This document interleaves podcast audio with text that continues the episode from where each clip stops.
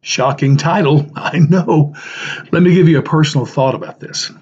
I am really one of the best citizens you could hope for in this country. I obey every law that I know of. I pay my taxes. I mean, I, I love America. I want to be the best citizen I can. But I am a gun owner. And let me tell you the biggest fear I have.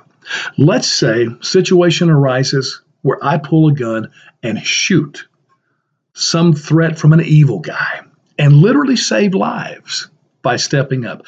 I fear more than anything else that I could go to jail the rest of my life.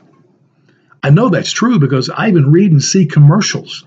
I can buy insurance that will protect me or will pay for my legal defense in the event that happens.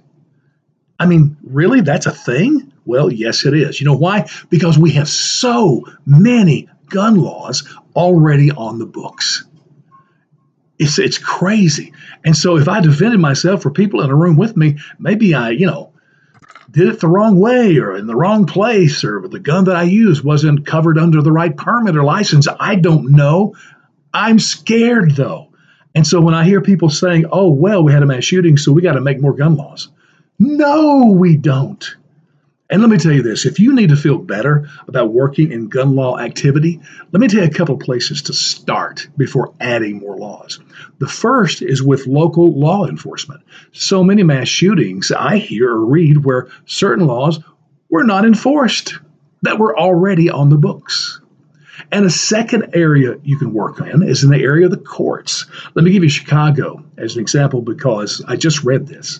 But of all the gun crimes in Chicago, so they arrest some guy, he's got an illegal gun or whatever the whatever the charge is. He goes to court. Ready for this?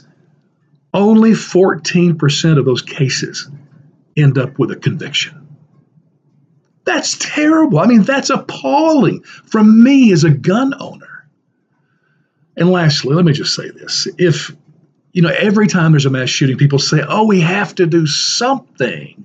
You know, at least if we pass a law, we can feel better. Please don't let that logic guide you. If you feel better because Nancy Pelosi and Mitch McConnell gets together on some form of legislation, I mean, if that gives you emotional stability and feel good, you need a counselor, okay? I mean, you need to schedule an appointment.